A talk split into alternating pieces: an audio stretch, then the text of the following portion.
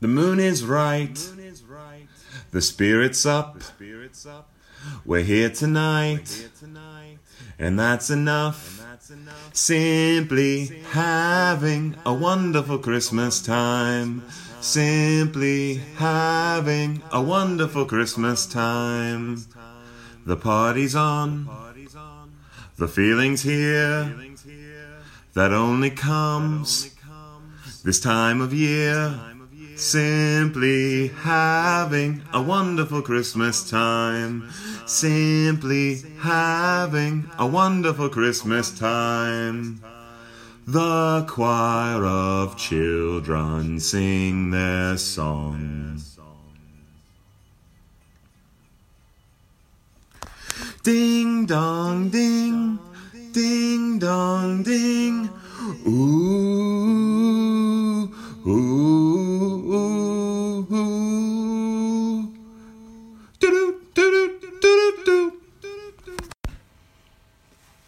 again, everyone, and welcome to another round of uh, position rankings within the Cardinals organization. I'm your host. I'm Kyle Reis for Birds on the Black.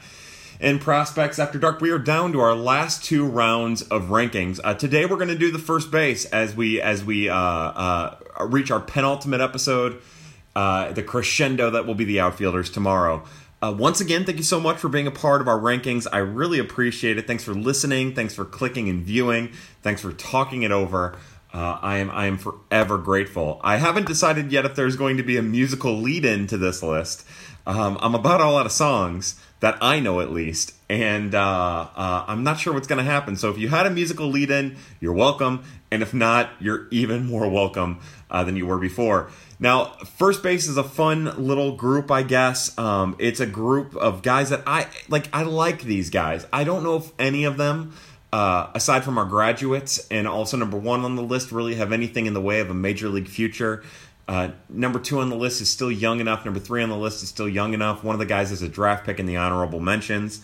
Uh, there's still time for it all to work out. Uh, but the Cardinals do have a pretty nice set of depth, whether it be potential major league or just exclusively minor league depth at the first base position. And that's really cool, you know. Uh, I just remember a couple years back, you would look at the minor league depth and, you know, at first base, and it was terrible. I mean, not even good, just terrible. So it's nice to see that the Cardinals have a little bit of depth at the position. As we know, you can never have enough depth within the organization. Uh, we'll get right into the list, especially after our one hour long expose into the utility infielders uh, yesterday. Uh, but number, we'll go over the list. Our graduates are going to be Rangel Ravelo and John Nogowski. Number one on our list is Luken Baker. Number two on our list is Brady Whalen. Number three on our list is Leandro Cedeno. Uh, the honorable mentions, and these are going to be in a specific order. The honorable mentions. This isn't something that I, have I've been doing. Usually, it's in kind of a uh, a complete crapshoot order. But our first honorable mention is Todd Lott. Our second honorable mention is Dariel Gomez, and our last honorable mention is Chris Chinea. Uh, we'll start with our graduates. Our first graduate is Rangel Ravelo. You know uh, uh, the 27 year old pretty well at this point. Uh, you know that he's bounced around from organization to organ. Well, not from organization to organization. You know he was drafted by the White Sox, uh, was released by them. Uh, you know that he was not all that amazing after making his major league debut. Following 10 seasons in the minor leagues, uh, 71 OPS plus. Uh, uh, but we do know that the 27 year old is really, it seems at least, that he's really well suited for a, a bench role, a pinch hitting role. Uh, for a long time now, I've compared Ravelo to like the Jeremy Hazelbaker type. Uh, again, you might say, oh, that's not the kind of type you want to be uh, associated with. But I think it's an awesome distinction for someone like this. Uh, a career minor leaguer who spent time in the White Sox organization, uh, was drafted by them, then went to Oakland, uh, spent some time playing abroad, spent some time playing in an. Uh, I don't think he played in an independent league now that I'm thinking about it, but spent some time playing abroad you know, finds his way into the Cardinals organization and, and, really starts to put it all together, finds his way to a major league debut. You know, Ravelo is specifically an above average defensive first baseman. Uh, he can play the corners, but you want him to play the corner outfield spots rather, uh, but you would want him to play out there as little as possible. Uh, I know he hit a monster home run for his first major league home run. I know that this is the kind of uh, player that you get excited about when they make a major league debut. I guess the question with Ravelo is, is he better suited? For the role that J Mart currently has, and I think that it could be it could be argued that on the Cardinals 25 man roster that this is a player who might be better suited uh, for the 25 man spot than J Mart. You know, especially from an organizational ros- roster construction standpoint. You know, you kind of think to yourself, well, he's cheaper than J Mart, and he's a better first baseman, and he makes good contact and has surprising pop. And he, while he don't want him in a corner outfield spot, he could probably handle it as well as J Mart could. Um, J Mart's going to get that spot. Ravelo won't. But uh, it kind of gives you an idea that the Cardinals, in a roster full of redundancies, like I say in the article, uh, have a couple guys that are kind of similar here, and they can go in any direction. And this is part of the reason why you get excited uh, about having depth at the minor league level. That's our first graduate, Rangel Ravelo. No reason to really spend any more time on him. Our next graduate is 26 year old John Nogowski. Now, uh, if we're being honest, Nogowski should probably be number one, maybe number two on our list here, probably number two on our list. Uh, the reason that he isn't is he's just, you know, he's really been around forever at this point. You know, he's 26 years old. Uh, Nogowski is uh, a player that went to play in unaffiliated uh, uh, baseball and found his way back into the uh, minor league baseball through the Cardinals organization. He's another player that was uh, drafted by. Uh, this time he was drafted by Oakland. He didn't sign as a minor league free agent with Oakland like Ravelo did. Drafted by Oakland, 34th round pick. Uh, who eventually went to indie ball and then resurrected his career in indie ball and found his way into the Cardinals organization. You know, Nogowski had a terrific, an absolutely terrific 2019 season. He had 15 home runs, 22 home runs, uh, 22 doubles rather, and 463 plate appearances. Where Nogowski makes his money is his ability to identify strikes, uh, his feel for the strike zone. He has like uh, uh, uh an early 20s, mid 20s version of Matt Carpenter feel for the strike zone. Uh, he has an incredible ability to barrel the baseball. You know, he's kind of a big boy. He's not super tall. I mean, he's, he's a good size for first baseman 6'2, 210, 220, somewhere around there uh, can handle first base. He's probably the best defensive first baseman in the organization. Uh, that includes, normally when I say in the organization, I mean just the minors for the Cardinals. But I think you could argue that Nogowski's probably at this point a better first baseman than Paul Goldschmidt is uh, defensively. Um, but he makes his money defensively at first, and with his amazing understanding of the strike zone uh, and his amazing feel for the barrel of the bat, it was nice to see Nogowski's home run total click up uh, in 20- uh, uh, 2019. It was his first taste at AAA too, so that was good. You know, I went back and I wanted to see how. You know, 15 was a career high home run total for him in the minor leagues, and I wanted to see how many of those home runs were actual home runs and would have been home runs a couple years ago without the new baseball that's being used at AAA and Major League Baseball and will be used at AA baseball next year. Uh, and I would say of the 15 home runs he hit, at least 12 of them were real home runs, which would have tied his career high. And those other three definitely would have been balls off the off the wall, would have been doubles, uh, unless they were robberies. So uh, I just wanted to give a quick uh, cap tip to John Nogowski. I kept him off of the list because he's 26 years old. Uh, for his tremendous 2019 season, Nogowski was not protected from the Rule 5 draft. I don't think a team drafts him, but he's one of a couple guys that I wouldn't be completely surprised if a team says, well, with 26 men on the roster now, uh, 26 available players on the roster. This could be an interesting bat off the bench. Uh, so, especially an American League team who can utilize this type of uh, high walk rate, um, uh, low K rate, uh, contact to plenty type hitter. So that's a soon to be 27 year old first baseman, John Nogowski. Number one on our actual list is Luken Baker, 22 years old, played all at Palm Beach. Baker's season was bookended by uh, tremendous success. He had an amazing April and he had an amazing August for Palm Beach. Uh, everything in between was rough. Uh, uh he was not good uh, in May. Uh, he was not good in June and he was not good in July, but it was different. In May, his power increased, uh, but his strikeouts went up and his walks went down. And then it felt like in June and July that this was a player who was just trying to walk as often as possible, trying to rediscover the swing that made him an incredibly productive hitter in April, and then he rediscovered it in August. Um, as we all know, the Florida State League is not kind to hitters, and it definitely felt like uh, Luken Baker was dealing with some of that. You know, some of his his mid-season uh, uh, failure, if you want to call it that, was also aided by the fact that you know fly balls were being caught that otherwise wouldn't be in nearly any other league. Um, what we saw in August is, you know, how about this? This is the way we'll do it.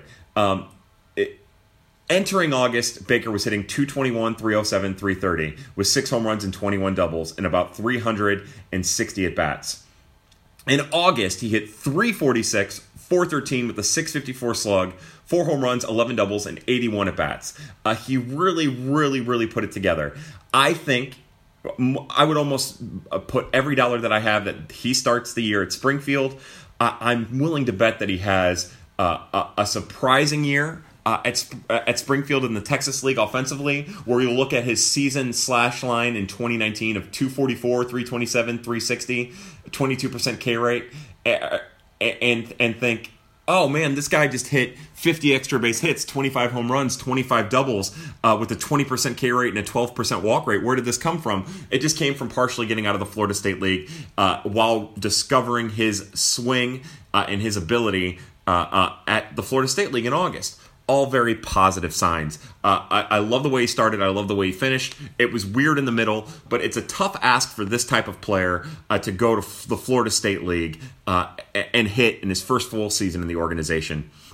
I also want to compliment Baker on the defensive gains that he made. Now, he's still a below average first baseman, but he went from being well below average at the beginning of the year to being just uh, below average, not slightly below average, but below average by the end of the year at first base. He has a lot of work to do. You know, we've talked about it endlessly. He's made he missed a ton of time uh, in college to injuries. Uh, his freshman, sophomore, and junior seasons. Uh, so he just needs to continue to get better at first.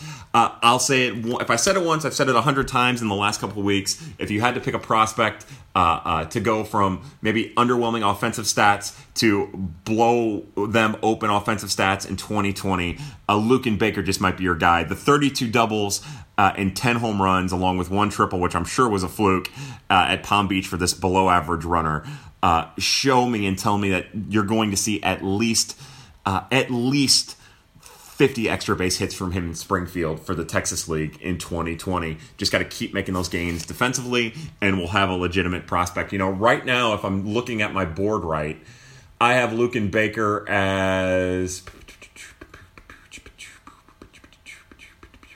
Yeah, I don't know where the hell I have him on the list, but he was, you know, in the back 20 uh, of the Dirty 35. I think he might have been 23 or 23, 22 uh, at the midseason re-rankings, he's going to be up because I'm going to be banking on him. Where is he? Where is he? Baker 20. Uh, I'm going to be banking on him to have a resurgence in the Texas League. That's number one on our list of first basemen, Luken Baker. Number two on our list is Brady Whalen. Brady Whalen is 21, spent all the year at Peoria. Uh, there was a thing that happened at Peoria where everyone in Peoria raked in April. And then in May and June, things got super weird and no one could hit. We saw it with uh, oh, Nolan Gorman. We saw it with Brady Whalen. Uh, we saw it with Brendan Donovan. Now, Ivan Herrera was a pretty consistent uh, uh, uh hitter throughout the entire his entire time in the Midwest League, but it seemed to happen with those three guys in particular, uh, along with every other hitter in, in, that lineup. Couldn't tell you why it beats me. what I will say is after April, he was hitting 324, 395, 529 with three home runs and five doubles and about 70 at bats. And then in the month of May, Whalen struck out about 32% of the time. Uh, you saw his power spike a, a little bit, and you saw his strikeouts go up and his walk rate go down. And I think that like I, this is the kind of stuff I love to see out of a 21 year old in the Midwest League. I want to see them start to hit for more power. I kind of want to see their strikeouts go up. I'd like for it not to, but the fact that the strikeouts are going up and the walks are going down tell you that he's getting more aggressive, feeling more comfortable in his swing. Uh, but what ended up happening is while he was getting more comfortable in his swing, he lost comfort with his swing because he's just not ready to hit for power yet. You know, he's not he's not lanky, but he's not super strong. He's like 6'2", 6'3". He's got good size. He's a pretty good top three defensive first baseman in the organization. Uh, uh, you know, I would say just thinking about it, you know, it's it's um, uh, Nogowski, then Goldie, and then probably Brady Whalen at first.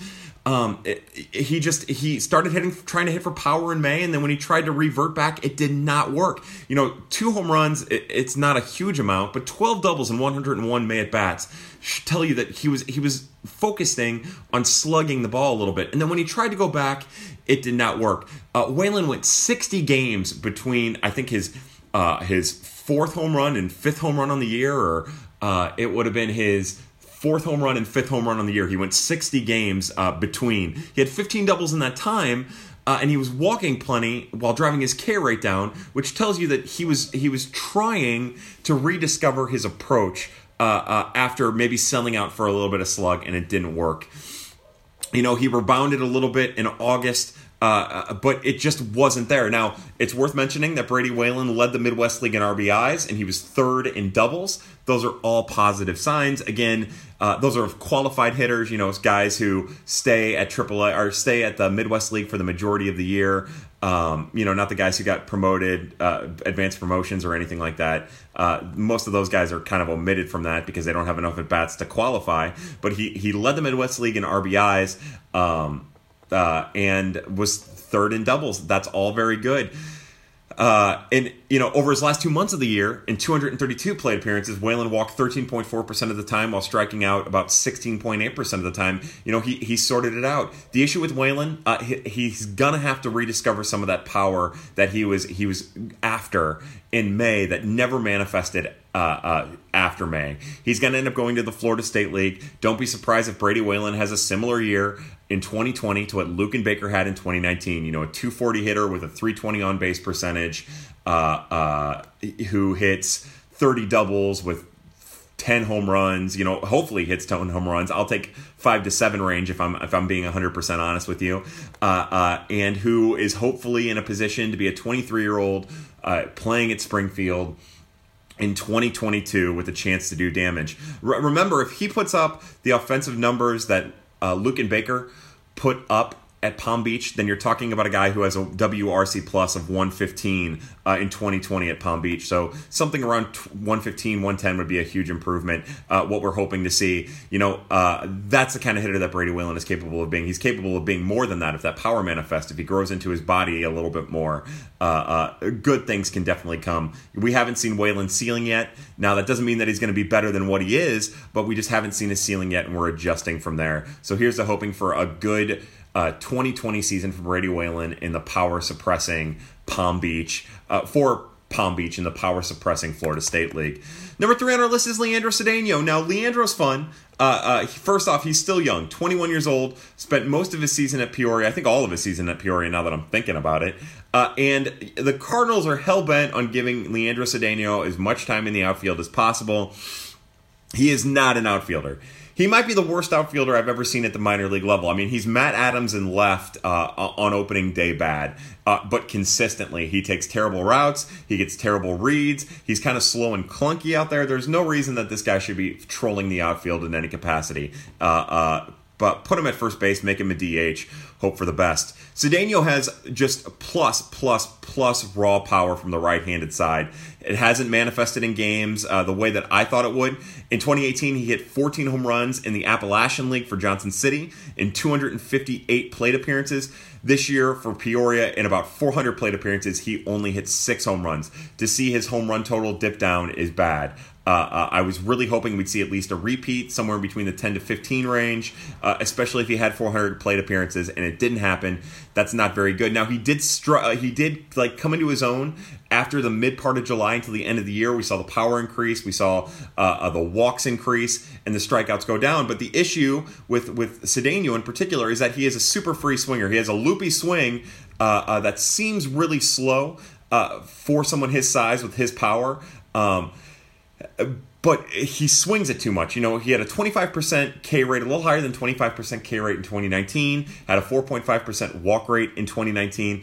Uh, we saw, and what I believe, the reason that he had success offensively producing power at uh, the in the Appalachian League in 2018 was that he was more patient and less of a free swinger. Now he struck out more in 2018 than he did in 2019, uh, but uh, he was he was definitely more uh, uh, of a patient hitter in the Appy League than he was in Peoria. Now, that could very well be that he's just not capable of, of hitting advanced pitching. We're going to have to wait and see. Uh, again, I'm, I do not know where he starts. He might start back at Peoria. He might go to Palm Beach. We're going to have to wait and see. It was encouraging, uh, you know, while I, I beat up on him uh, for his uh, uh, his decline from 14 to six home runs in 2019. Uh, it was nice to see him hit 24 doubles in 400 plate appearances uh, uh, in 2019. That's really good. All the positive. You know, it goes to show you that that's where the raw power is. Uh, he has a lot of work to do with his approach and everything, but that's where the raw power is with him. Just a matter of how it's going to manifest from here on out. Uh, bottom line with Cedeno is he's not an outfielder. Put him at first. He's probably not even that good of a first baseman defensively. Uh, mixed reviews there. He's not super agile, not super fast. He's not going to wow you in that capacity. Um, uh, you know, he needs to cut down on the strikeouts. He needs to bring his walk total up. Uh, and he needs to really start tapping into that raw power. I like that he was sent to extended spring training, uh, and he really seemed to be a better hitter after extended spring training. Uh, but honestly, like, let's not sugarcoat it. Leandro Cedeno has a lot of work to do, uh, a, a, ton of work to do. Uh, he's number three on the list because I like him, and I think that that's the spot that he belongs. Uh, and he's really on the precipice uh, uh, he, he's really in the middle of the teeter totter, being able to teeter or totter one way or the other. Uh, that's number three on our list. 22 year old Leandro Cedeno. Uh, now, our 21 year old Leandro Cedeno. Now, as we get to our honorable mentions, we're going to start with a 2019 draft pick. 22 uh, year old Todd Lott. Now, Todd Lott, uh, ninth round pick Todd Lott he's interesting. He'll probably spend some time in the outfield in 2020, I would assume. He's a first baseman outfield type. He has a right handed swing. Uh, it's short, it's compact, and the big boy generates a lot of power. He's from the University of Louisiana at Lafayette, the same school as Tre- Stephan Trosclair. Now, this gives us a chance to talk about Trosclair a little bit. Go back and look at his stats. Uh, both Lott and Whalen are a little bit like Trosclair. Like uh, Whalen went through a power zap like Trosclair went through. Uh, that doesn't really make any sense. Uh, Lott has a similar approach to Trosclair, uh, a similar defensive upside as Trosclair. Same with with Whalen. Um, Lott became a, a name on the scouting circuit because he had a great a really, really solid offensive season in the Cape Cod League. Now, the Cape Cod League is an, a, a wooden bat league, and if you hit well there, it'll get you attention uh, in the draft and further on. In that league, you hit 293, 333, 469 with six home runs and eight doubles and 147 at bats. Uh, that really put him on the radar. And then at Louisiana Lafayette, he he cut his strikeout rate down. He upped his walk rate just a tremendous deal uh, while not zapping any of his power. And that's what makes this guy uh, a, a tremendously intriguing pick with their ninth round pick uh, in the 2019 draft. He is the cousin of former NFL legend Ronnie Lott. Super athletic, super uh, raw skills, uh, and not raw in the same way that we talk about Nolan Gorman or Ivan Herrera or uh, you know players like that, uh, players in their teens. This is a more refined player who you can tell went through college and has college seasoning. Uh, Lott is a, is a wild card. He's he's the perfect ninth round draft pick uh, with, with a tremendous upside. Uh, the question is, where will he be? Will he play in the outfield? Will he play at first? Uh, I don't really have a feel. He, like I said, specifically played first for uh, Johnson City. I don't know what that looks like next year. I'm sure he'll go to Peoria, and if he goes to Peoria, that more than likely means that he spends time uh, in both the outfield and at first base. Uh, that's our first honorable mention. A great ninth round draft pick for the St. Louis Cardinals. Even if he doesn't pan out in a year or two years or three years or 10 years or five years or whenever, 22 uh, year old Todd Lott. The next honorable mention on our list is 23 year old Dariel Gomez.